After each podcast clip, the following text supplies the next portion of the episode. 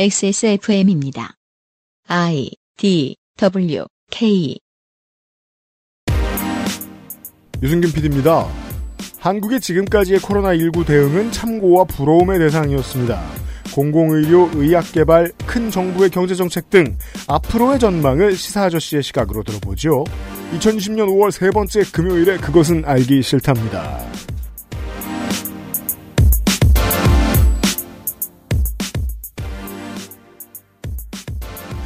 솔직히 말하면요. 가끔 이제 김민아 시사 아저씨한테 고맙다고 제가 느낄 때가 있어요, 윤선 에디터. 어, 청취자분들이 오히려 더 잘 아실 텐데 또한 여러 가지 이슈에 있어서 저하고 시사 아저씨는 생각이 많이 다르죠. 음. 꽤 다르죠. 네. 근데 이게 그, 그, 오랫동안에 그 유지해온 일관성이라는 게 좀 있어요. 그 시사 아저씨는. 어, 그러니까 누군가가 그 민간 신앙으로 모시고 사는 거지. 관우야? 근데 이제 저 같은 사람이랑 방송하는 게 쉽지 않을 텐데 어떻게 스무스하게 합니다 또. 볼 때마다 신기해요. 음. 네. 아, 고맙다는 왜, 생각이 좀왜 들어요. 쉽지 않을까요? 어, 견해가 좀 다르고 독- 서로들 독특해서 자기 왜그 길도 사실- 명확하고. 이제 방송도 좀 많이 나오고 김민하급쯤 되는 사람들을 보면 네. 그 페이스북에 못해서 안 달 자기 화와 자기 이고를 못 드러내서 되게 안타까워하는 사람들이 있잖아요. 네. 50줄에 철이 안 들어가지고 그분들이 화내는 거 보고 있으면 이해할 수 있거든요. 음. 어, 한국의 민주화 세력이라 함은 그저 자유시장을 이끄는 데에 또 다른 얼굴일 뿐이구나라는 좌절감을 가지고 계신 분들이 많아요. 음. 저는 안 그렇다고 생각하는 사람. 근데 안 그렇다고 생각하는 사람은 그렇다고 비관적으로 생각하는 사람하고 계속해서 대화할 필요가 있거든요. 근데 보통 대화가 안 돼요. 네. 예, 나쁜 놈이라고 말아버리지. 그렇죠. 아, 이렇게 대화하는 코너 만들기 쉽지 않습니다. 물론 그 막상 본 코너에 들어가면 서로 너무 영혼 없이 그 아무렇게나 던지는 것 같아가지고 저게 무슨 대화냐 싶으시겠지만 네 나름 싱크로를 맞추고 있습니다. 최선을 다하고 있어요. 미나문구 오늘 이 시간에는 어제는 그냥 한심한 그 멍청이들 얘기하면 됐고 네. 오늘은 칭찬받은 얘기를 좀 하고 우리나라가 근데 앞으로 그 다음 수순에도 칭찬을 받을 것이냐 그렇죠. 이 문제에 대해서 얘기를 해보겠는데 네. 디테일을 먼저 말씀드릴 것 같으면 그 저개발국이나 일부에 있어서는 지금 그 정부가 자랑을 해놓으면 이걸 보수 언론이 악용할 것 같으면 자랑 안 해요. 한국의 쌀을 직접 북한으로 주지 않고 돈을 국제기구를 통해 돌린다.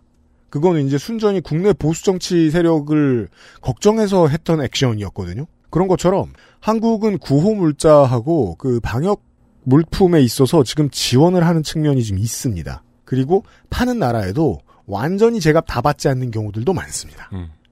그런 방식으로 지금 그 시장 이전의 방역으로서 선도하는 역할을 하려고 애를 쓰고 있는데 문제는 이제 한국 같은 나라의 분위기에서는 이걸 좀 드러내놓고 하기 어렵다는 거예요. 매우 억울하게도.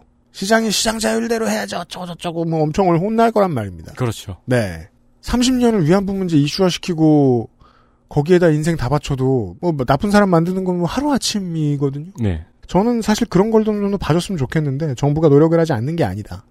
다만 김민아 아저씨처럼 정부가 정신을 제대로 차리지 않으면 이것은 매우 비관적일 수도 있다라는 경고도 누군가는 해야 된다. 네. 이렇게 생각합니다. 이게 뭐 사람들이 약간 도박을 하고 있는 것 같아요. 뭐가요? 그러니까 이제 정부가 칭찬을 들을까 욕을 먹을까 음. 상황이 어떻게 진정이 될까 이렇게 돼가지고 이렇게 진정이 돼가지고 이렇게 처분해야지라고 생각을 하는 게 아니고 음. 잡히면 천은 못 잡히면 운 나쁜 거. 그죠. 네. 남의 일 보듯. 그렇죠. 어, 한국에서도 이렇게 생각하는데 네, 외국은 어떨까 싶기도 하고요. 뭐 어제 들었습니다만 한국도 결코 좋지는 않습니다. 앞으로도 나빠질 수도 있고요. 뭐 그게 방역일지 경제일지는 모르겠습니다. 예측을 시사 아저씨가 해줄 겁니다. 잠시 후에 그것은 알기 싫다는 피로 개선에 도움을 줄 수도 있는 간존. hand wash와 all-in-one soap도 역시 빅그린 나의 마지막 시도 퍼펙트 15 전화 영어 대한민국 1호 반값 생리대 29데이즈에서 도와주고 있습니다. XSFM입니다. 건강기능식품 광고입니다. 아휴, 자, 간존. 어? 이거 왜? 그 소리 그만 듣고 싶거든. 악화된 간 건강, 스트레스로 인한 피로, milk thistle과 홍경천 추출물이 함유된 간존이 도움을 드릴 수 있어요. 간 건강, 간존. 헬릭스미스 자체 교사 자격 시험을 통과한 선생님들만 수업을 진행하고 적은 학생 수를 유지해 수업의 질이 떨어지지 않는 전화 영어. Perfect 25.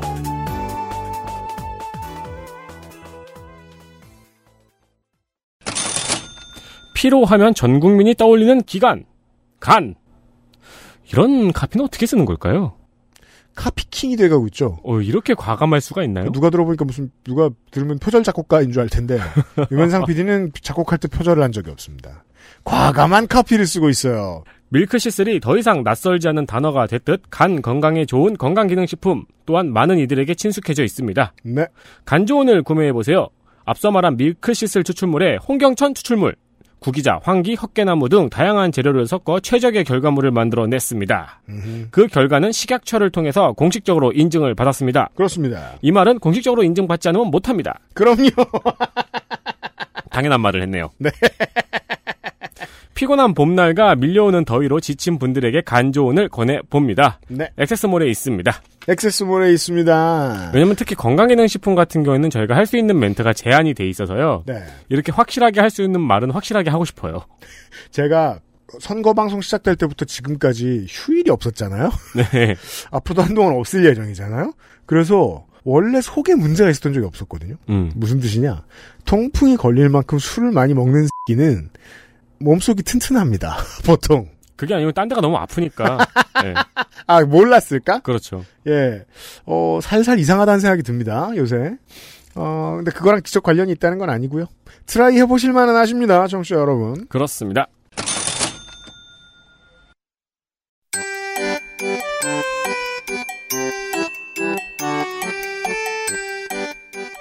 양산형 시사평론 민하 문구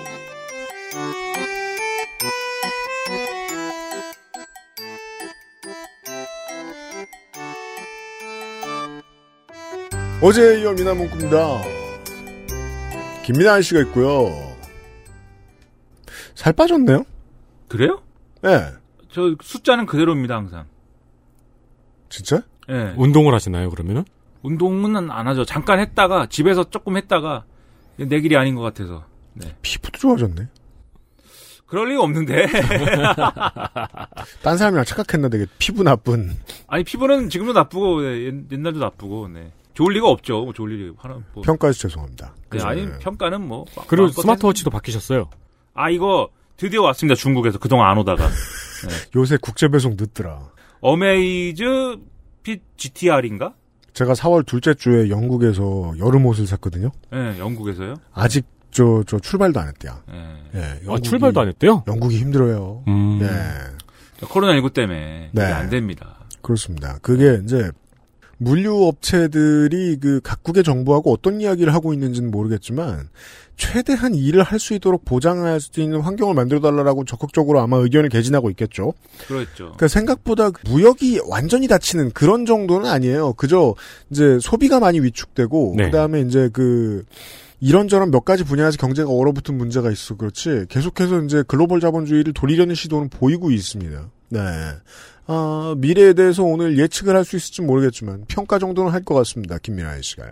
어제는 왜 이 K 방역이라는 것에 세계인들이 이목을 집중할 수밖에 없는가 그 설명을 하려고 네. 다른 나라들이 어떤 꼬라지인가를 이제 좀 얘기를 했습니다. 그렇습니다. 예. 그럼 이제 K 방역이 뭐냐 이걸 한번 이제 얘기를 해보는 시간인 거죠. 와, 이게 참 어려운 부분이에요. 네. 어, 많은 한국 에 있는 한국 청취자 여러분들이 그 다들 각자의 의견을 가지고 계시거든요. 예. 시사 아저씨의 의견을 들어봅시다. 예. 그래서 뭐 제가 전문가도 아니지 않습니까? 사실 뭐 의료 전문가도 아니고 뭐의 전문가야? 예. 우리는 무엇에도. 전문가가 아니죠. 예. 아무것도 아닌데 건담 전문가쯤 될 수 있습니다. 아, 그것도 전문가는 아니에요. 또 왜냐면 그건 그래요. 편협 건담에 대한 지식도 편협하게만 돼 있어요. 또 네. 내가 좋아하는 것에 대해서만. 음. 네. 근데 이제 K 방역을 굳이 또 얘기를 하자고 그러면 네. K 방역이 성공한 이유에 대해서는 여러 명이 이제 얘기를 합니다. 예를 들면은 뭐, 어, 이게 우리 의료보험이 큰 역할을 했다. 뭐 이런 사람도 있고, 왜냐면 그게 검사를 받을 때 비용 문제나 이런 게 부담이 될 수가 있는데, 네. 일본이나 미국의 경우에는 그 비용 문제가 크다고 해서 또 한번 이제 시끄러운 적이 있잖아요. 뭐 맞습니다. 일본은 아니고 미국, 미국의 경우에. 음. 그, 그리고, 어, 뭐 어떤 경우에는 또 어떤. 일본은 아예 안 해주고. 예, 어떤 사람은 그런 얘기도 했다고 그래요. 과거에 독재를 겪어가지고 음. 국가가 이렇게 시키는 방역 의무나 이런 것들을 이런 것들이 적절히 먹히는 측면도 있다 이런 얘기를 하는 사람도 있고. 그게 헛소리인 게 벨라루스의 얘기를 어제 해드렸어요. 그렇죠. 네. 아니 그리고 왜 전에는 한국의 그 신천지 때문에 한창, 한창 난리가 났을 때는 음. 한국의 코로나 확진자가 많은 이유는 그 언론 자유 수치가 높기 때문이다 막 이런 얘기도 있었거든요. 결과론이에요. 예. 네. 네. 그냥 막 다 그냥 사실은 근데 그런 식으로 이제 이유를 갖다 붙이려면 얼마든지 갖다 붙일 수 있죠. 음. 근데 제가 생각하는 것은 어 이렇게 어쨌든 간에 뭔가 정부의 통제를 음. 우리가 잘 따르고 어 그다음에 이게 또 방역의 성공으로 이어지고 이럴 수 있었던 결정적인 이유가 뭘까라고 생각할 때는 사실 네. 정부의 통제에 잘 따랐습니까? 왜 이렇게 클럽을 그러니까 그 이렇게 얘기 저는 저저 언제나 이런 저 지론을 가지고 있는 사람인데 사회면에서 한두 건에 흉악하거나 화가 나는 뉴스가 나오죠. 네. 그건 사회가 잘 굴러가고 있다는 증거입니다. 네. 음, 한두 건이니까요. 그러니까 그 어, 20대 뭐 30대 이런 사람들이 클럽 가는 얘기를 좀 해보자고요.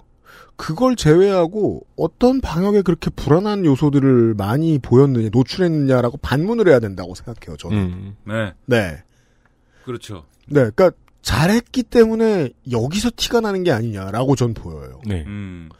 그래서 저는 우리가 어쨌든 저도 그래서 K 방역이라고 하는 게 다른 나라들과 비교해서 음. 어, 성공적이었다고 생각을 합니다. 근데 이 성공적이었던 당연합니다. 비결은 여러 가지 국, 뒤에 얘기하겠지만 나라가 준비가 잘 돼 있었던 것도 있는데 음. 우리의 마음가짐의 문제도 있었어요. 근데 우리의 마음가짐이라는 거는 아 내가 이 공동체 일원으로서 정말 이 공동체를 잘 살려보고자 하는 선의로만 된 거냐? 저는 모든 거를 삐딱하게 보고 모든 거에 냉소적이기 때문에 근데 사실 그래요. 예, 그게 100%라고 생각하지 않습니다. 어, 다른 것도 있겠죠. 예, 우리는 살아남으려고 노력했어요, 사실. 제 생각은 그래요. 그래서 처음엔 분명히 국가에 국가가 하는 거에 대한 불만이 있었어요. 네. 사람들이 왜 중국 안 막냐? 우리는 큰일 났다. 물론 우리 같은 여기 모이신 이런 양심적이고 이런 뭘 스마트한 사람들이. 네. 스마트한 사람들이 중국을 뭐 막는 게 핵심적인 그런 건 아니지 않느냐라고 얘기를 하기도 했지만 음. 많은 사람들이 중국을 안 막은 거에 대해서 막 불평을 엄청나게 해댄 적도 있었습니다. 음. 그리고 정부가 이제 마스크 마스크를 공급을 할때 음.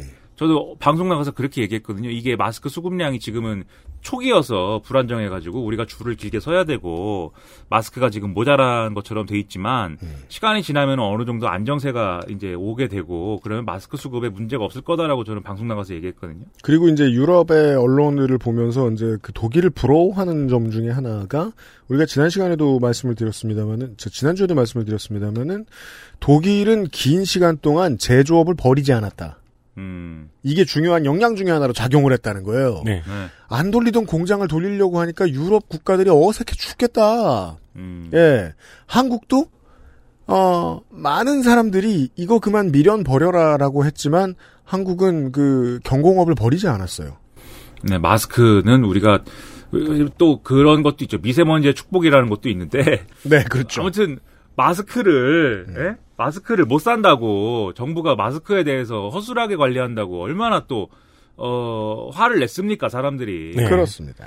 그리고 또 그 이면에는 또 마스크를 어떻게든 해외에 팔아먹으려고 하는 음, 그런 분들도 있었다고요. 그렇죠. 제가 2월 찾아보니까 2월 초만 해도 그거에 대해서 많은 우려를 하고 제가 또 사적으로 들은 얘기들 중에 그런 얘기도 있었어요. 지금 그분도 이제 중국이나 일본이나 대만이나 이런 쪽하고 이제 무역이나 이런 거에 하는 업체에 관련된 분이신데 음. 지금 엄청나다 이 마스크를 어 해외에 팔아먹는 이 얘기가 그럼요. 어 뭐뭐 뭐 100만 개씩 지금 네. 지금 몇십만 개 수준은 장난이다 지금 음. 100만 개씩 딜을 하고 있다 지금 이거는 예측 가능한 게 지금 한국 공급 물량이 F 등급을 그러니까 필터 등급을 가지고 있는 마스크 선에서 안정됐잖아요. 네. 그러면 공장들은 어떻게 할까요? 따라갈 수, 그러니까 따라갈 수 없으면 못 따라가는 업체들도 있어요. 9시 뉴스엔 그런 게 나옵니다. 아, 원료 값이 너무 올랐어요. 안 됩니다. 근데 원료 가격을 맞춰서 공급받을 수 있는 공장이 있고 그 유통업체, 저 제조업 사장님이 있다. 이 사람들은 더 만들죠. 네. 네. 어떻게든 저 수출 물량을 뺍니다. 네. 그래서 정부가 그런 것들에 대해서 통제하기 시작하고 수출 규제를 해버리고 했지만 아, 그것도 불충분하다 이런 얘기를 많이 했었어요. 제가 이 얘기 왜 드리냐면 음. 그때까지만 해도 정부 대책에 대한 불만들인 거지. 음. 우리 스스로가 야 우리 한국 방역은 최고야라고 생각을 안 했다는 거죠. 그 시점까지는. 어, 그럼요. 예, 그런데 어느 시점부터 우리가 아 우리는 역시 최고야라고 생각하기 시작했냐면 다른 나라들이 보고 배워야 된다고 얘기하면서부터 이제 우리도 스스로를 돌아보기 시작한 거죠. 그래서 아 우리가 지금 하고 있는 게 세계적인 수준에서도 어, 우리가 어떤 생존하고 있다는 것, 생존하고 있는 거에 성공하고 있다는 게 확인이 됐어. 한국이 세계 2위에서 내려오기 한 보름에서 3주 전부터 그랬어요. 네. 네. 네. 그래서 어, 우리가 잘하고 있나 봐. 그렇죠. 그때부터 우리는 이 잘하고 있는 지위를 또 유지하기 위해서 엄청난 또 노력들을 하기 시작합니다. 네. 그게 사실은 K방의 성과로 이어졌다고 생각해요. 그러니까, 그러니까- 무슨 얘기냐면 네. 우리는 생존하려고 노력한 겁니다. 그리고 그 생존하려는 노력들이 어느 순간에는 정부에 대한 불만, 정부에 대한 비판, 그리고 마스크에 대한 갈망, 마스크가 마스크를 당장 주지 않으면 나는 죽을 것 같다 이런 갈망, 그리고 우리 아이를 지켜야 된다는 우리 엄마들의 어떤 절박감, 그거 지금도 있죠. 그리고 지금 정부가 막 확진자 동선을 공개하고 뭐 이렇게 되는데 지금 마스크 안 쓰고 다니다가 어 남을 만약에 감염시켰을 경우에 내가 확진자가 돼가지고 그럴 경우에 이 감당해야 되는 엄청난 불이익, 내가 어디 갔는지 다 공개가 되는데 예? 어떻게 할 것이냐. 나는 클럽도 갔고 뭐 고깃집도 갔고 술집도 가고 3일 내내 뭐 그랬는데 어떻게 할 것이냐. 이런 것들의 어떤 불안감 그런 것들이 다 어떤 개인의 이해관계와 개인의 피해에 대한 우려와 이런 것들로 이어지는 과정이 있었다고 생각을 해요. 근데 그런 게 모든 게 합쳐져서 이제 다른 나라들이 아, 이 한국이 지금까지 해온 것들이 성공적이었다라고 평가를 하는 순간 그 모든 것들이 우리의 성공으로 이제는 네. 우리 스스로가 여겨지기 시작한 거죠. 그래서 이 성공을 이제 유지하는 것이 우리의 목표가 된 것이고 그게 이제 K 방역의 어떤 성공을 더 이제 좀 보강하는 측면이 됐다. 저는 이런 생각을 많이 했어요. 그동 과정을 보면서. 그래서 지금 예를 들면 이태원에 클럽 간 사람들 비난하고 이러잖아요, 우리가. 음. 그런 것들은 어, 우리의 어떤 위협, 위협을 더 증가시키고, 우리의 안전을 더 우려하게 만드는 어떤 요인이기 때문에 비난하는 것도 있지만, 음. 아, 우리가 그동안 방역 대책 잘해왔는데. 쌓아놨는데. 네. 공든탑이 하루에 무너졌다 이런 얘기 하잖아요. 이건 정말이지 저 극기 훈련 때 아침에 받는 체조가 아. 맞죠. 스물이요? 네, 혹은 셋 단위, 네. 셋 단위. 마지막 박수 치지 말랬잖아! 셋은 진짜 안 되겠다 아. 싶을 때 부르는데. 그러니까 마지막, 마지막 그건 세지 말라 그랬잖아. 이렇게. 그걸 비유하는 분들이 많길래 저도 여기서 본질을 파악할 수 있었어요. 네. 그 셋이든 열이든 스물이든 그 실수하도록 하는 거 있잖아요. 네. 그건 교관의 입장에서 보면 실수를 하든 안 하든 반복시킵니다. 음, 음. 훈련 기간은 정해져 있어요. 네. 그 본질을 왜냐면 오전 수업 시간을 다 채워서 점심을 먹여야 되거든요. 다리를 그러니까 못 걷던 못 걷는 정도로 저는 군대 때 얘기를 하고 있는데 그 정도를 만드는 게 교관의 업무예요. 그래서 훈련생들이 실수하지 않아도 다시 굴립니다. 네. 제가 하고 싶은 얘기는 뭐냐? 우리가 아무리 잘해도 물은 어디선가 셀 거라고 생각해야 된다는. 제가 이, 네. 이 달망송에서 이런 얘기 했었는데 어디선가 물은 새게 돼 있습니다. 그렇죠. 네. 아니, 그리고 사실 이태원 이 클럽 사건이 터지기 전에 5월쯤 되면서 사회적 거리두기 풀고 또 날씨가 따뜻해지고 사람들도 이- 약간 인내심이 한계에 달한 사람들이 나타나기 시작해서 경각심을 이야기하는 그런 예측하는 사람들은 되게 많이 있었어요. 그쵸. 그 방역 전문가들은 다 우려했습니다. 네. 뒤집어서 것이다. 그, 그, 시, 시기를 좀 봐야 되는데, 제가 최근에 저, 노동자 연대에서 이런 논평을 봤었는데, 그, 서둘러서 저, 저, 생활 방역으로 전환했다, 이게 무슨 꼴이냐라고 얘기했는데, 생활 방역으로 전환하기 전에 클럽 갔던 거고요. 음. 그 얘기는 좀할 필요가 있고, 그 외에는 저는 정말이지 그, 시사 씨가 얘기해 주신 부분에서 하입이 참 무서운 게, 누가 잘한다라고 하고 누가 우러러 봐주죠? 그럼 그 다음부터는 논쟁이 사라지고 길이 하나로 모이는 측면이 좀 있습니다. 음. 논사 훈련소를 갔는데. 네. 내 나이가, 나이가 서른 살인데. 음. 21세, 22세 우리 그 분대장들이. 음. 미나야! 어? 잘했어. 한마디에. 좋아가지고 예, 그분- 춤을 춰요. 예, 그 전까지는 아 이거 뭐 어? 뭐 사회 나가면 다 이거 내 미친데 이렇게 생각했지만 음. 그 순간 집총 각계를 1초만 해요. 분대장님 분대장님 분대장님 사랑합니다. 분대장님. 멀리서 어깨에 녹색만 보이면 뛰어갑니다. 분대장님 너무 좋습니다. 근데 아무튼 뭐 그런 생각 갖고 있는데 네. 어쨌든 이런 상황을 만, 그 기술적인 측면에서 음. 이런 상황을 또 만든 핵심 역량이라는 것은 결국은 진단 능력에 있었다 또 이렇게 볼 수 있어요. 그게 무슨 얘기냐면 지금 계속 뭐 외국이 또 외국 외신들이 또 주목하는 대목 중에 음. 우리나라가 다 이제 IT가 발달을 하고 음. 모든 확진자 동선 추적이 가능한 이런 여러 가지 기틀을 가지고 있기 때문에 이게 가능하다 이런 얘기를 하잖아요. 특히 일본의 경우에는 최근에 나온 보도가 모든 게 아날로그적으로 돼 있고 아직도 팩스로 지자체에서 중앙 정부에 확진자 이 숫자를 보내는 그걸 음. 팩스로 보내는 이런 아날로그적인 체제에서 무슨 방역이 가능하겠냐 자기들끼리 또 이런 거 쓰고 있는데 그죠. 어쨌든 다른 나라보다 월등히 그러면 좋았던 조건은 뭐냐라고 우리가 했을 때는 진단 능력이었다고 저는 생각을 해요. 왜냐하면 이 나라는 왜 연초부터 검사 키트 만드는 일을 이렇게 했나? 예. 왜냐하면 아무리 확진자 동선을 잘 추적할 수 있고 그 감염자를 다 추적할 수 있고 그런 조건이 다 갖춰졌다 하더라도 그 사람들과 접촉한 사람들을 진단을 할 수 없으면 음. 예, 이 K 방역은 불가능하죠. 네.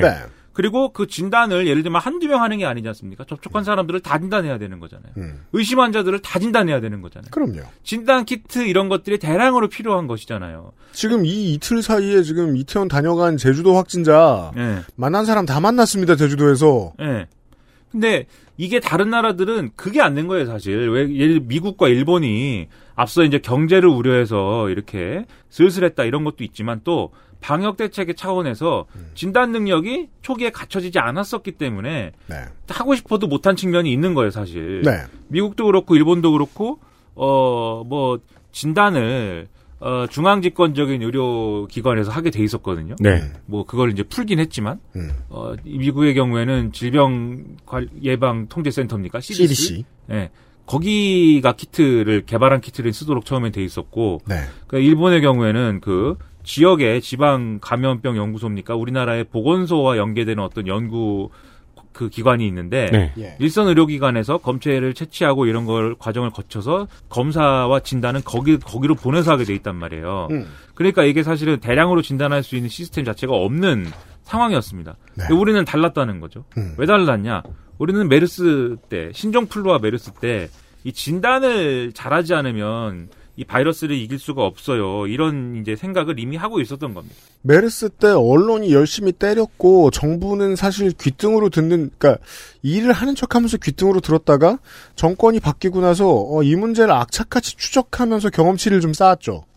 물론 이게 경험치인 줄 모르고 있었겠지만. 근데 이게 이 신종플루와 메르스를 이제 다른 나라도 겪긴 겪었는데 네. 두 가지. 첫 번째로 어 국민들의 어떤 안전 민감도가 높아서 빨리 나도 검사해 주세요. 이렇게 앞서 말씀드렸듯이 제가 생존 본능이라고 그랬잖아요. 음. 이런 게 강해서 빨리 검사해 주세요라고 얘기를 해서 그런 요구를 많이 해서 야 이 진단을 빨리 해야 돼. 빨리 진단 키트가 필요해. 이렇게 생각한 나라가 우리나라였고 음. 그래서 사실 진단 역량이 커지는데 기여한 측면이 있고 그 다음에 이 진단 이 이제 중요하게 중요하게 여겨진다라고 하는 체계를 또 국가적으로 준비할 수밖에 없었던 게 이 감염병 문제가 정치적 문제가 된 나라가 또 우리나라였기 때문입니다. 네. 메르스가 그랬던 거잖아요. 네. 메르스는 특히 고약했던 게 동아시아의 다른 국가들은 메르스 피해를 이렇게 본 나라가 없어요. 음.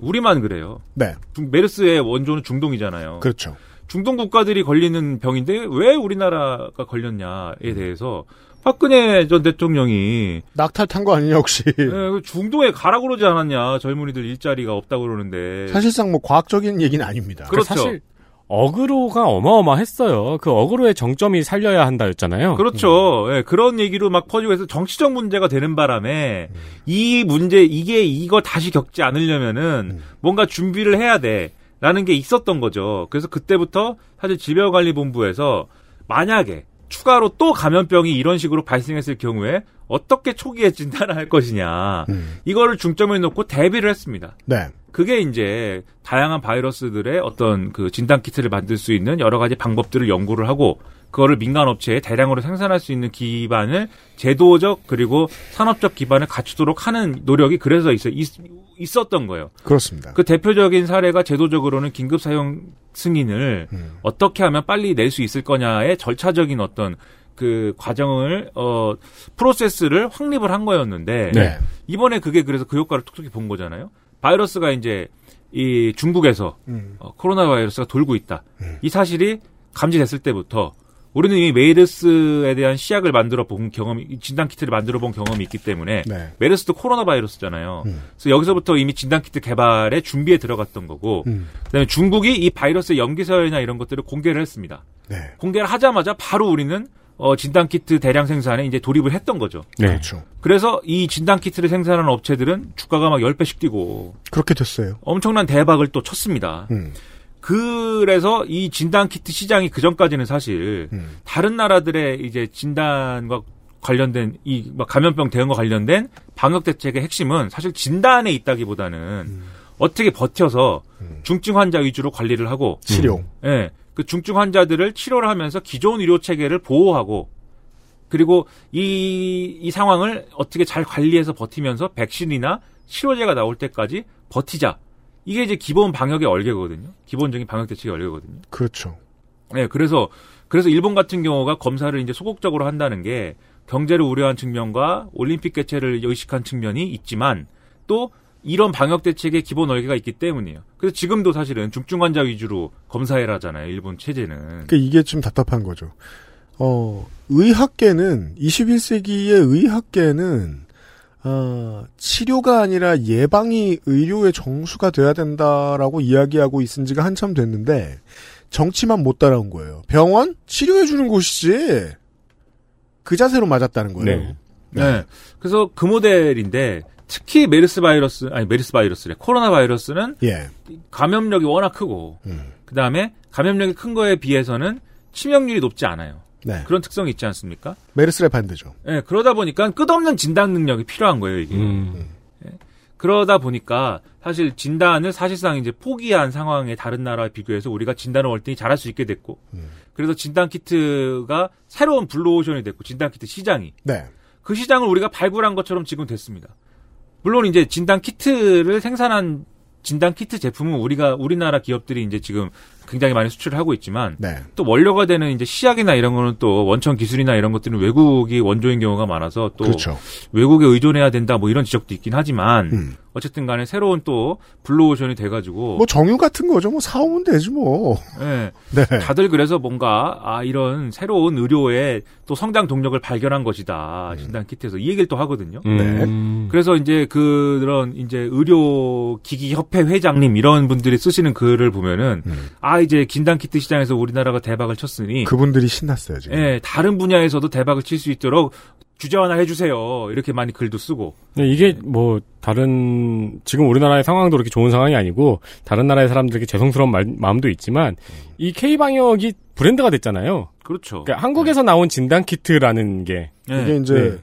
정부의 역할이나 정치권의 역할이 점점 더 중요해지는 것이 그 지점에 있어서 그, 어, 지금 저 민주당 고향의 저 이용우 당선인이 했던 얘기를 다시 한번 좀 짚어봤으면 좋겠어요. 이 사람이 저 카카오뱅크 대표였죠. 아 그래요 카카오뱅크 네. 어, 이 규제 완화에 대한 이야기를 하면서 규제 완화라는 건 그 기업들이 반칙을 해 두도록 하라는 게 아니라 기업들이 급하게 무언가를 해야 할 일이 있을 때 본질은 본질적으로 안전하게 되려면 뭐가 잘못되면 기업 니들이 책임져라라고 책임을 정부가 지워 놓고 드라이브를 빠르게 걸 수 있도록 해야 한다. 라는 얘기를 했어요. 음. 근데 이게 이제 못 믿을 정부가 들어가면 그냥 반칙을 허용해주는 식으로 진행될 수도 있다고요.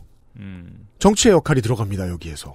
음. 예를 들어 네. 가격을 막 조절을 회사가 지 맘대로 하게 네. 망해요 망해. 뭐 네, 2,400만 원 뭐. Umbrella Company처럼 될 거야. 네. Umbrella Corporation. 네, 그리고 이게 이 민간 업체가 진단 키트를 그냥 생산할 수 있는 능력을 가졌다고 해서 그거를 일선 의료기관에 대량으로 보급할 수 있는 승인을 내주거나 이런 것은 또 다른 문제잖아요. 음. 그래서 원래대로 하면 승인에 뭐 1년도 걸리고 2년도 걸릴 수 있는 건데 빠른 승인이 가능할 수 있는 조건을 우리는 만든 거고 네. 다른 나라는 그 조건을 이제 뭐 못 맞춰서 이제 문제였던 경우들이 있는 거고 뭐 이런 차이들이 있어서 민간 협력인데 음. 사실 이게 이렇게 얘기하면 관 관의 입장이라는 거는 근데 관의 역할이라는 거는 정해져 있는 거 아닙니까? 어쨌든 방역 대책이라는 걸 세우고 수립을 하고 네. 그걸 적용하고 음. 그러면 결국 민이 얼마나 협력했느냐에서 K 방역의 승패는 갈린 거잖아요. 음. 맞아요. 그래서 여기서 민은 지금 얘기한 진단 키트를 생산하는 업체들의 역할도 있었고 네. 그럼요. 그다음에 민간 의료 시스템의 역할도 있었습니다. 네. 그래서 민간 병원에서 사실은 이제 공공의 역할을 충분히 이제 떠안고 그리고 거의 전시 체제에 준하게 만드는 의료 시스템의 동원이 있었고 음. 그리고 의료인들과 간호사들의 어떤 착취에 가까운 이런 어떤 그런 또 역할도 있었고 네. 그런 것들이 이제 복합적으로 작용한 게 그게 민간 협력 모델인 거예요. 뒤집어 얘기하면 그것은 어쨌든 간에 아 어떤 어 공적인 시스템을 중심으로 하는 그런 뭐 어떤 체계였다기보다는 민간의 역할에 의존할 수밖에 없는 체계였다는 말도 된다는 거죠. 이 의료진들의 영웅적인 업무 수행이 왜 착취에 가깝게 되었는가는 제가 잠시 후에 할 말이 좀 있어요. 예.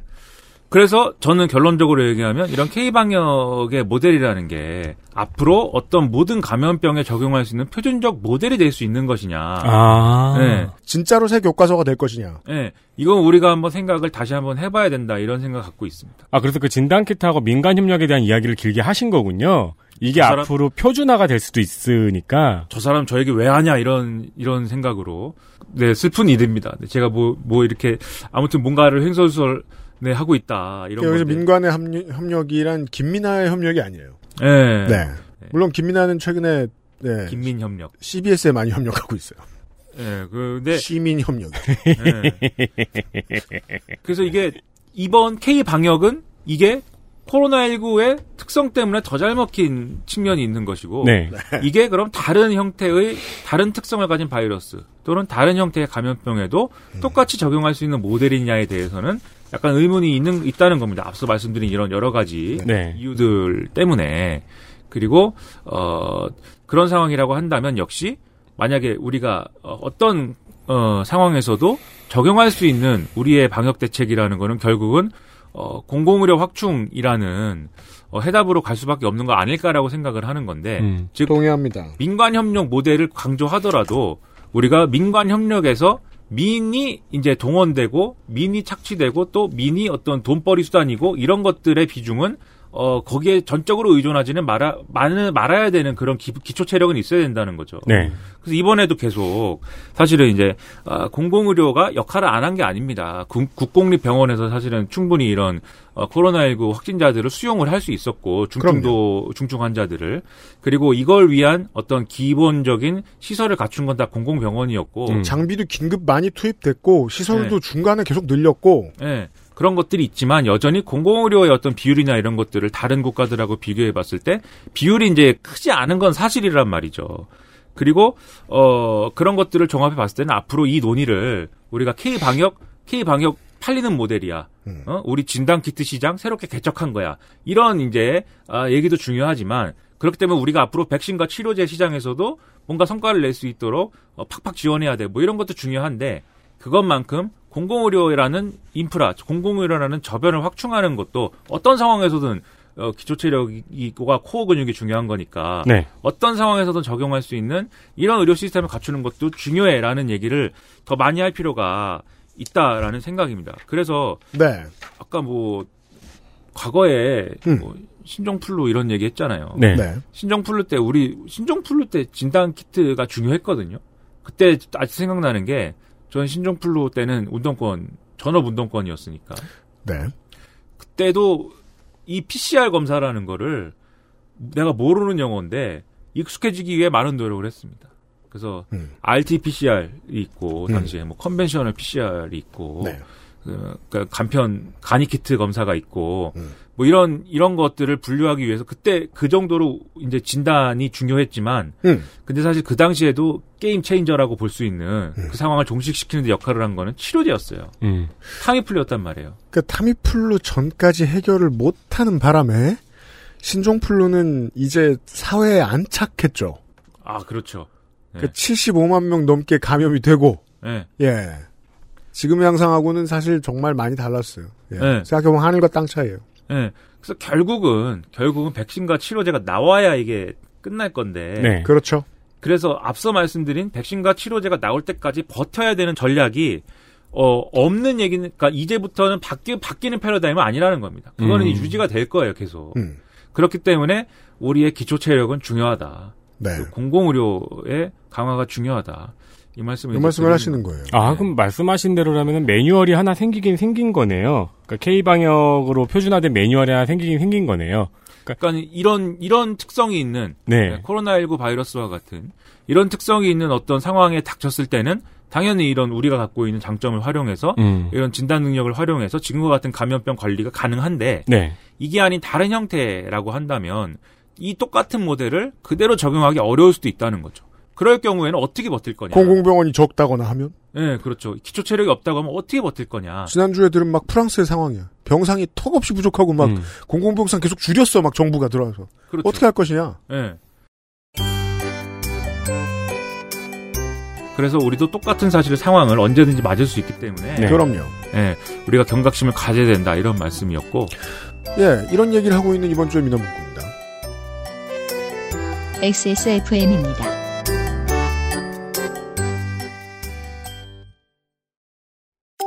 빅그린이 소개하는 탈모 예방 샴푸법. 샴푸로 거품을 내주고요. 흐르는 물에 온도는 차갑게 해서 여러 번 헹궈주세요. 탁탁 두들겨서 모발의 물기를 제거하고 말릴 땐 꼭 찬바람을 이용하세요. 제일 중요한 건 아시죠? 빅그린 헤어로스 샴푸를 사용하는 거죠.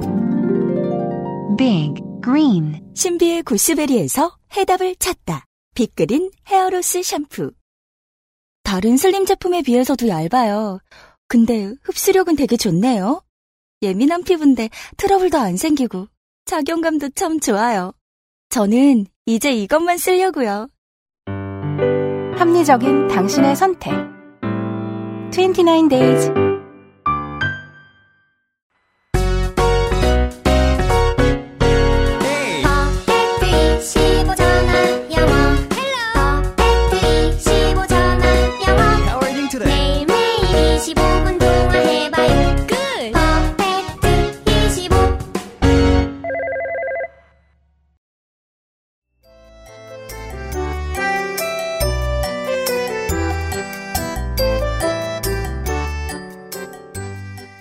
광고를 듣고 왔는데요. 아, 어. 딴 얘기를 좀 할게요. 네. 제가 어제 그 오마이뉴스에서 봤어요.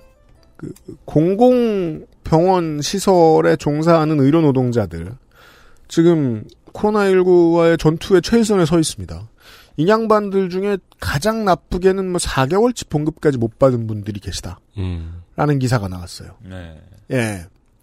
그리고 이제, 그리고 이제 그, 저, 저, 진보의 기사들 가운데 이제 그 결론을 쓸 시간이 없을 때 쉽게 쓰는 결론은 다음과 같습니다. 어, 말로만 잘했다고 하지 말고 똑바로 해라. 음, 음. 네. 돈을 줘라. 원인이 어딨나? 뉴시스의 어, 어제 기자입니다. 자율에 맡겼더니 멋대로 몸집 불리기, 기재부 공공기관의 제동 이렇게 써 있습니다. 병원들을 포함해서 공공기관이 되게 비대화되고 있다. 여기서 비대화되고 있다는 말은 병원으로 보면 뭘까요? 간호사를 더 고용해. 음. 음압병상을 늘려. 이런데 돈을 쓰고 있다. 음. 면서 기재부가 안 돼! 하면서 철퇴를 내렸다는 거예요. 네. 사실상 제 예측컨대 세종에서 기재부 공무원이랑 술 먹다가 아, 그 보답으로 기사가 기자가 써줄 써줬을 수준의 기사입니다. 이 두 가지의 가치가 병립되고 있는 것처럼 여기저기 언론들을 보이면 그렇게 보여요. 네. 공공이라는 이름으로 나라 살림을 쓸데없는데 방만하게 털어먹고 있다. 반대쪽에서는 응당 주어져야 할 자원이 이쪽으로 들어가고 있지 않으니까 공공의료가 무너지고 있다. 네. 둘 중에 하나는 좀 선택해줬으면 좋겠는데요. 네.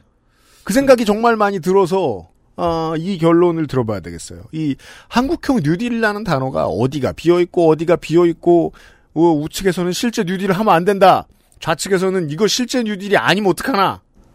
근데 이게 방금 말씀하신 아, 얘기처럼 이게 이윤의 문제라고들 봐요. 그러니까 앞서 말씀드린 K 방역이 새로운 시장 발굴, 그 다음에 어떤 뭐 민간 업체, 민간 의료 의료 산업의 민간 업체 대박, 앞으로의 신성장 동력 이렇게 이제 얘기를 하는 게 의료라는 것을 통해서 돈을 벌어야 돈을 벌 수 있어야 유지가 되지. 네. 의료가 일방적으로 돈을 쏟아붓기만 하는 대상이 돼서는 안 된다라고 생각들을 하는 거예요. 그 어떤 기존의 경제학 내지는 경제 정책을 다루는 사람들이. 저는 그게 왜 양립하거나 절충할 수 없는지 모르겠다는 거예요. 네. 돈을 조금 벌게 하면 되잖아. 뭐 그렇죠. 네. 아, 적당히 벌게 하면 되잖아. 그래도 지금 주식이 얼마나 올랐는데 물건 주식이 저렇게 왜 바이오 산업이 우리나라에서 핫한 줄 알아요? 주식이 저렇게 오르면 물건을 팔 필요도 없어요. 물건을 개발한다는 얘기만 들으면 주식이 올라가잖아요.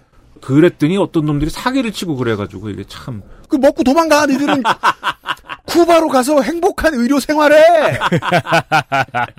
씨가 많이 피고 재즈 많이 듣고 이걸 방금 절충을 할 수 없냐 이렇게 말씀하셨지만 사실 공공의료의 강화나 확충을 주장하는 사람들이 사회주의 의료를 하자 이렇게 얘기하는 건 아닌 거죠 그게. 네. 그래서 말씀하신 대로 돈을 너무 돈 버는 얘기에만 집중하니까 조금 버는 수준에서 우리가 뭐 합의를 해봅시다 이런 얘기로도 갈 수 있는 건데 근데 그런 얘기를 꺼내면 안 돼. 지금보다 더 돈을 쓸 수는 없어. 어 더 이 비용을 지출할 수는 없어. 더 이 돈도 못 버는 데다가 돈을 쏟아부을 수 없어라고 얘기하는 게 경제 관료들이고 네.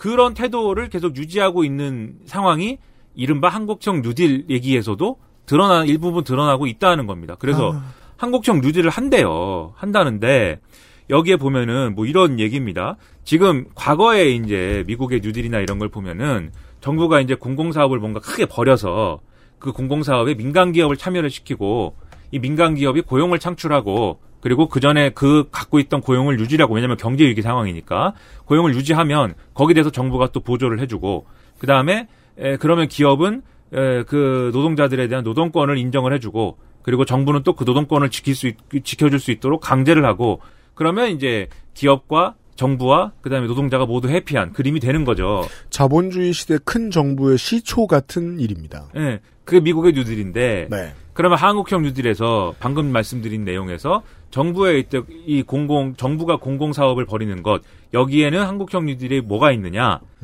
5G 인프라를 조기 구축을 하고 데이터를 수집 축적 활용하는 데이터 인프라를 구축을 추진한다. 그리고 의료, 교육, 유통 등의 비대면 산업을 집중 육성한다. 그리고 시스템 반도체, 바이오 헬스, 미래차 등의 3대 신성장 산업을 더 강력히 육성을 한다. 예.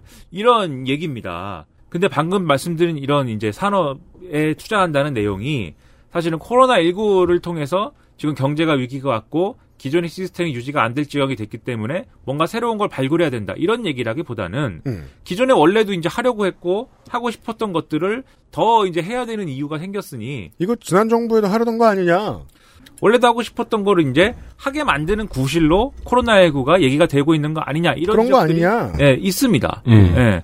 이 예를 들면은 방금 전에 말씀드린 이제 데이터 개인정보 활용과 같은 것들은 데이터 3법이나 이런 것들을 이미 국회가 통과를 시켜놓은 거잖아요. 네. 이거는 코로나19 이전에 다 하던 거고 음. 이 코로나19 때문 이 코로나19 이전에 반대 때문에 못 하고 있었던 정책들 예를 들면 원격 의료라든지 뭐 교육에서의 원격의 어떤 인프라 구축이라든지 이런 것들은 사교육에서의 어떤 사교육계가 원하는 그런 것들의 경우에는 네. 어 반대가 이제 극심해서 이제 못 하던 것이 것이다라고 이제 생각을 했지만 음. 코로나19 때 필요성이 확인이 된 거죠.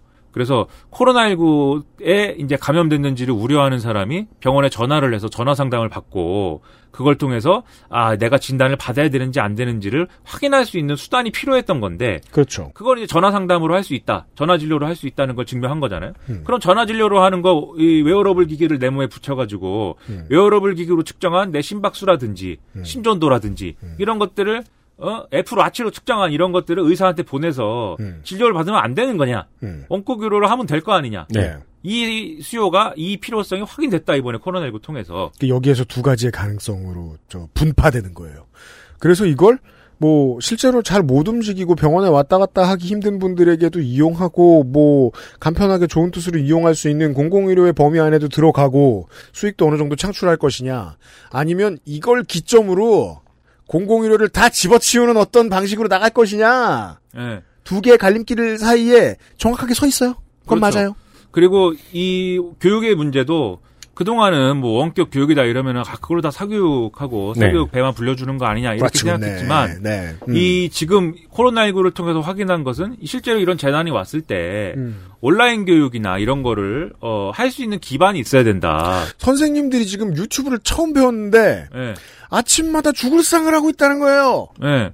그래서 저는 이 사실 원격으로는 또 뭐 안 하겠다고 얘기를 정부가 하긴 했지만 지금 말씀하신 대로 원격 의료다. 그 다음에 이제 원격 교육이다라고 했을 때 그 자체에 대한 찬반의 입장은 저는 안 갖고 있지 않아요. 무슨 얘기냐면 이게 우리가 공공의료의 연장선에서 예를 들면 지역의 주치의제를 도입을 하고 그 지역의 주치의가 공공의료의 체계 안에서 일상적으로 이 지역에 있는 환자들 일상의 어떤 환자들을 일상적으로 관리하는 차원에서 원격 의료 기술을 활용하는 것이다. 네. 라고 하면 저는 그건 충분히 가능한 얘기라고 보고 막 의사가 그 담당 주치의가 아침에 일어나가지고 출근해서 컴퓨터를 딱 키면은 그 마을 지역 주민의 밤새 건강 정보가 쫙 떠. 예. 그런 식이면은 괜찮은데. 혹은 그런 뭐 방식이면 저는 저랑 그- 예. 김민아가 있어요. 예.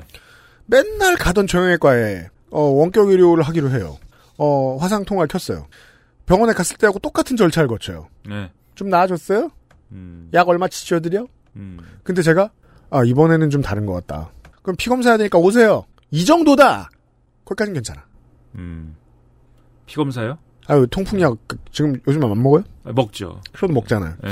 그럼 이제 우리 통풍 환우회니까 우리는. 예, 정기적으로 가장 많이 보는 사람은 노, 노인네들 중에서는 저 아빠 엄마 말고는 저 네. 정형외과 선생님. 뭐 그 근데 정형외과 선생님 입장에서는 난, 난 정관용. 매일. 매일매일 정관용 선생님과 함께. 와 거기 뭐 저 저 저 10주년 기념 리본 이런 거 붙여놨더라고. 예, 정관용 선생님이 시사잡기 진행한 지 10주년 됐어요. 예, 축하드립니다. 그, 예, 정관용 강점기에 살고 있어요. 김민아 씨는 아무튼 예, 그래서 교육도 예를 들면 아, 이게 대학의 역할이나 이런 것들이 예를 들면 평생 교육을 대학으로 한다라고 했을 때 그걸 가지고 대학의 돈벌이 수단이다 이렇게 얘기를 하는데 그것도 맞습니다 사실 대학의 돈벌이 수단이죠. 근데 그렇다고 해서 대학이 지역에서 지역 사회에서 평생 교육의 역할을 뭐 하는 게 그렇게 나쁜 거냐? 음. 그런 건 또 아니라고 생각을 해요. 할 수 있다고 생각을 하고 그런 평생 교육의 영역이라든지 이런 부분에서는 사실 또 온라인 교육이나 이런 것에 인프라가 있으면 괜찮을 것 같은 생각도 들고 다만 그걸 가지고 대학이 너무 이윤 추구의 수단으로 그걸 활용하지 못하게 하는 제도적인 어떤 그게 울타리가 또 있어야겠죠. 네. 그러니까 이게 저는 이제 공공적인 역할 강화를 위해서 기술을 쓰는 것이냐, 공공성 강화를 위해서 기술을 쓰는 것이냐, 아니면 기존에 있는 어떤 이 이윤 창출의 수단을 더 강화하기 위해서 기술을 쓰는 것이냐, 이것에 대한 평가가 있어야 되는데, 그런데, 그런데 지금 한국형 뉴딜을 논하는 이제 예를 들면 경제 관료 내지는 주류 경제학자들 이런 분들의 관점은 관점은 돈 버는 거에 맞춰져 있는 게 또 사실입니다. 이 한국형 뉴딜의 미비함을 지적하는 목소리 중에는 네. 그런 것도 있어요. 이런 기존에 우리가 이제 하려고 했던 이런 것을 더 잘하는 이런 핑계로 코로나19를 하지 말고 이번에 아예 그러면 뉴딜이라는 것이 공공사업의 규모는 크면 클수록 좋은 거니까 앞서 그렇죠. 말씀드린 뉴딜의 그림에서 음. 공공사업의 범위가 크면 클수록 좋은 거니까 어차피 지금 저성장 시대를 맞이해야 되고 기후 변화 문제에 우리가 또 대응해야 되고 우리가 모든 삶의 어떤 원리와 구조를 바꿔야 되는 이런 어 시간에 직면했다고 한다면 그것에 맞도록 우리 삶을 다 뜯어고치는 그린 뉴딜을 해야 된다. 이렇게 주장하는 분들도 있어요. 여기서 그린 뉴딜이라고 하는 건 지금 우리가 갖고 있는 모든 이제 생산 수단이나 그게 공장이라고 하든 아니면 지금 여기 있는 스튜디오라고 하든 어쨌든 과도하게 탄소 경제에 이제 이 경도돼 있는 시스템에 있으니까 네. 이 지속 가능한 저탄소로 운영 가능한 이런 시스템으로 다 바꾸자. 그러려면은 많은 것들을 만들어야 되고 또 많은 인력이 또 투입돼야 될 것이고. 새로 개발하고 새 노동자들을 데리고 와서 새로운 교육을 시키고 예.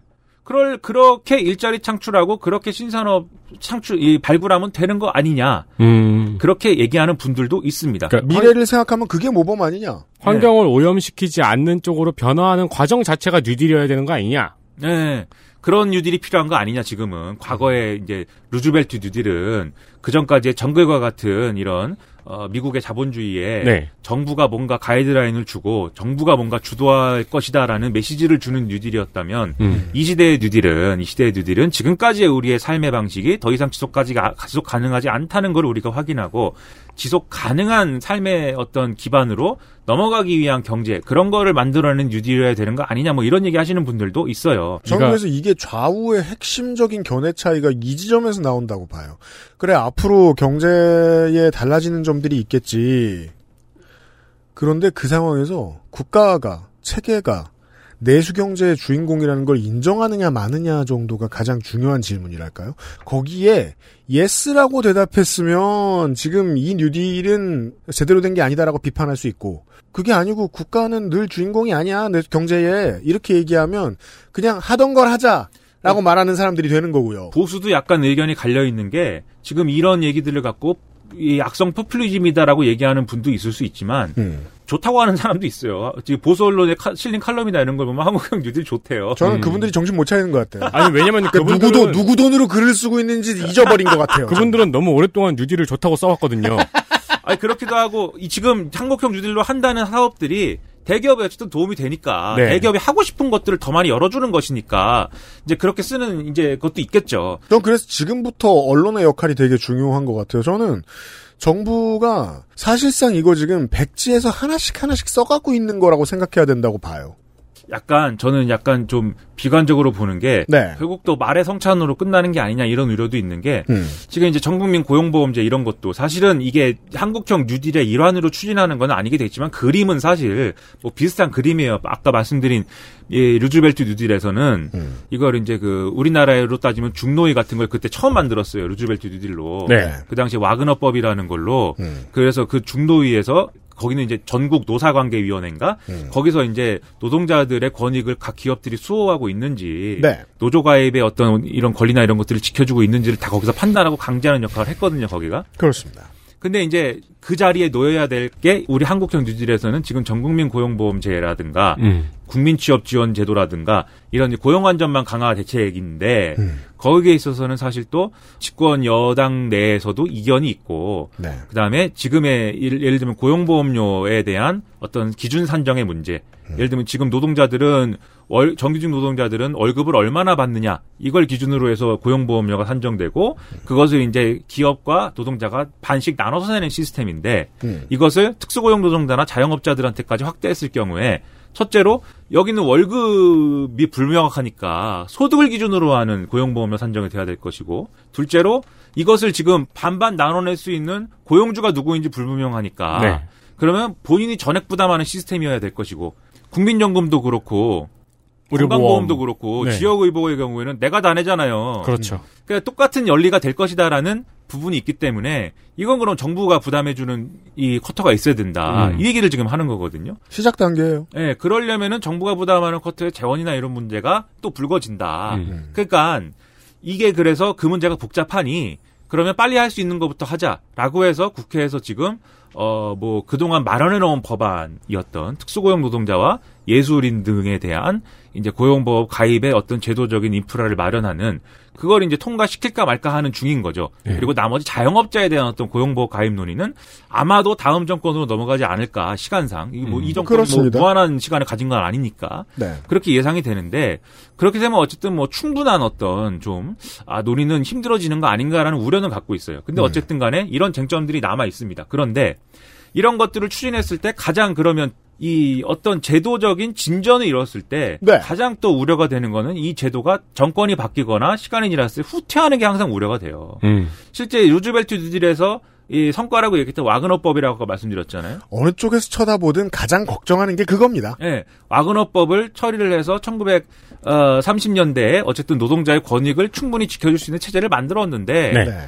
45년에 2차 대전이 끝나고 나서 음. 미국 사회가 전 사회가 보수화돼요. 네. 2차 대전을 통해서 어, 전쟁에 나갔던 노동력들이 대거 돌아왔고 음. 그렇죠. 그러다 보니까 일자리가 음. 부족한 상황이 됐고 음. 그리고 전시 경제를 통해서 이렇게 막 화랑 국면을 만들어놨던 경제가 안정기에 이제 들어가는 상황이 됐고 그렇죠. 거기다가 이념적으로 이제부터는 2차 대전 이후에는 이제부터는 소련하고 싸워야 되는 냉전기이기 때문에 네. 이념적으로 공포감이 조성돼서 메카시즘으로 넘어가는 국면이 옵니다. 그렇죠. 파시즘이 지배하는 미국이 됩니다. 예, 그러다 보니까 사회 전체가 보수화되고 노조는 공산주의 아닌가? 이렇게 돼요. 그렇죠. 그래서 이때 47년도에 이 와그너법이라는 거는 테프트 하틀리법이라는 걸로 대체가 되는데 여기서는 그동안의 노동자의 권리를 너무 많이 보장해 줬다라고 해서 상당 부분 후퇴시켜 버립니다.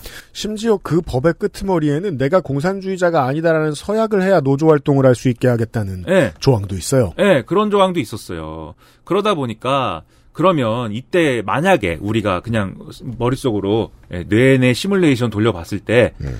어떻게 하면 그 후퇴를 막을 수 있었을까를 얘기를 생각을 해보면 그 당시에 예, 뉴딜의 결과로 노동운동 세력이 상당히 성장해 있었습니다. 근데 이 노동운동 세력이 그렇게 법안에 후퇴하는 과정에서는 제도에 후퇴하는 과정에서는 그다지 큰 역할을 하지 못했어요. 그렇죠. 왜냐하면 이 노동운동 세력이 개입할 수 있는 제도적인 어떤 루트가 없었어요. 그런 입법 과정이라든지 그런 사회적 논의 과정에 이 들어갈 수 있는 루트가 없었어요. 그러다 보니까는 강 건너 불구경하면서 자기들의 어떤 싸움은 해보지만 개별 기업을 상대로 한 싸움은 막 해보지만 제도적 개입이 어려운 상황이었던 거죠. 그러면 제 생각에는 애초에 에, 루즈벨트 뉴딜을 추진할 때도 노동자의 권리를 보장한다는 측면에 있어서는 사실은 사회적 합의의 결과로 그거를 도출해냈으면 더 좋았을 것이다라는 생각을 해. 완전히 행정부 일방으로 가는 것보다는 지금으로 나와서 얘기할 것 같으면 좀 더 물어봐야 하지 않겠느냐. 그 좀. 합의하고 서로 도장 찍을 수 있는 음. 이렇게 합시다라고 도장 찍고 앞으로 이 합의 지켜라고 강제할 수 있는 틀은 여전히 있어야 된다는 거죠. 음. 이 정부 이 정권에 이 정권이 약속한 바도 사회적 합의 틀을 이제 마련하겠다 이런 것들이 있었던 거고 네. 이 자리에서 제가 몇 차례 그것도 말씀드리지 않았습니까? 음.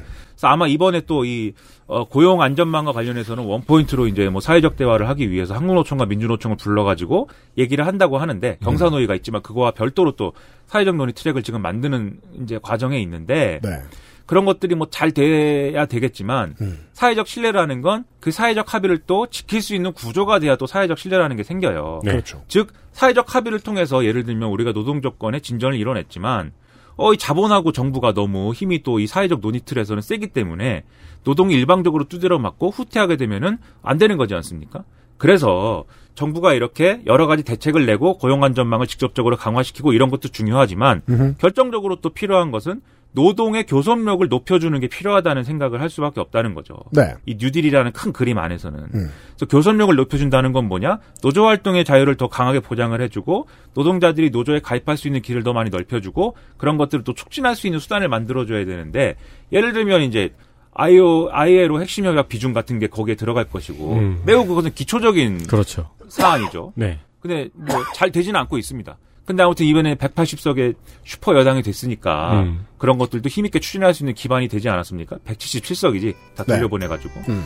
이제 그런 기반이 됐으니까 그런 것들도 이제 어, 강하게 추진을 했으면 좋겠고 그래서 실제로 노동의 교섭력을 어떻게 높여줄 거냐에 대한 그런 부분까지 고민이 이어지면 제 생각에는 한국청 뉴딜이든지 뭐든지 잘 될 것이다. 그게 안 될 가능성도 제가 볼 때는 지금은 큰 것 같아서 저는 좀 고민이다 이런 거죠. 이런 얘기였어요. XSFM입니다.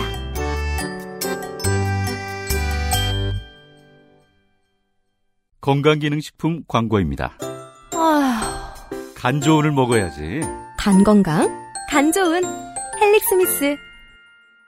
100% 국내 생산, 유해물질 무첨가. 품질은 그대로, 가격은 절반.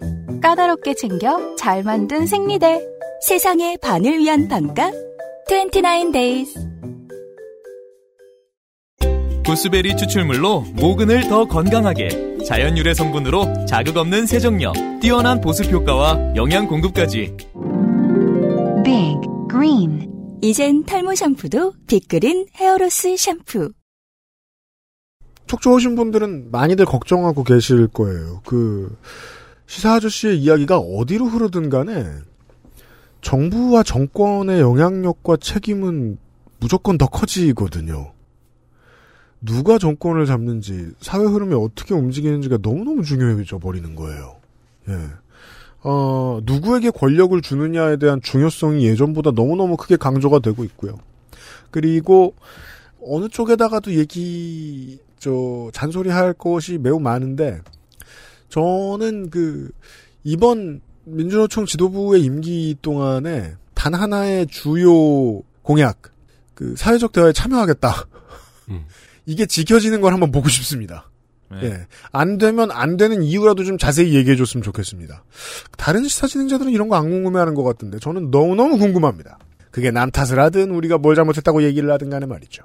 아, 시사 아저씨를 오랜만에 만난 시간이었습니다. 시사 아저씨는 네, 개바쁩니다. 저- 네, 아니, 네, 저는 뭐 부르면 오는데 안 부르더라고요, 저를. 네. 사실 근데 그, 그 청취율이 다 낮은 방송에만 나오는 게 아닌데 뭘 뭐 하냐고 물어봐. 바쁜 거 뻔히 보이는데. 어, 청취율이 다 낮아요. 아니 근데 되게 유, 유명 유명 인사세요. 예, 그래요? 예. 나 아닌데. 네. 많은 사람들이 알아요. 아 그래요? 네. 누구요? 너무 바빠가지고 자주 부르기가 참 미안한데. 음. 네. 아니, 돈 주면 되잖아요. 돈 주는데 제가 안 갑니까? 네. 잘 주고 있고요. 네, 그렇죠. 그래서 이럴 때 드리잖아요! 라고 해야죠. 부르면 힘들어도 옵니다. 네, 아. 당연하죠. 돈 주는데. 네. 바운티 헌터예요. 저도 저도 먹고 살아야죠. 어떻게. 네. 이런 이런 저지만. 네. 이런 저도 먹고 살 자격 정도는 있는 거 아닙니까? 지역 의보 가입자 네. 김민아 씨 사아저씨와 함께한 이번 주 주중에 그것은 알기 싫다였습니다. 예, 사아저씨 곧 다시 만나기로 저희들은 내일 이 시간 헬마우스 코너로 인사드리도록 하겠습니다. 이승준 PD 윤세민 에디터였습니다. 안녕히 계십시오. 감사합니다. 감사합니다. XSFM입니다. I D W K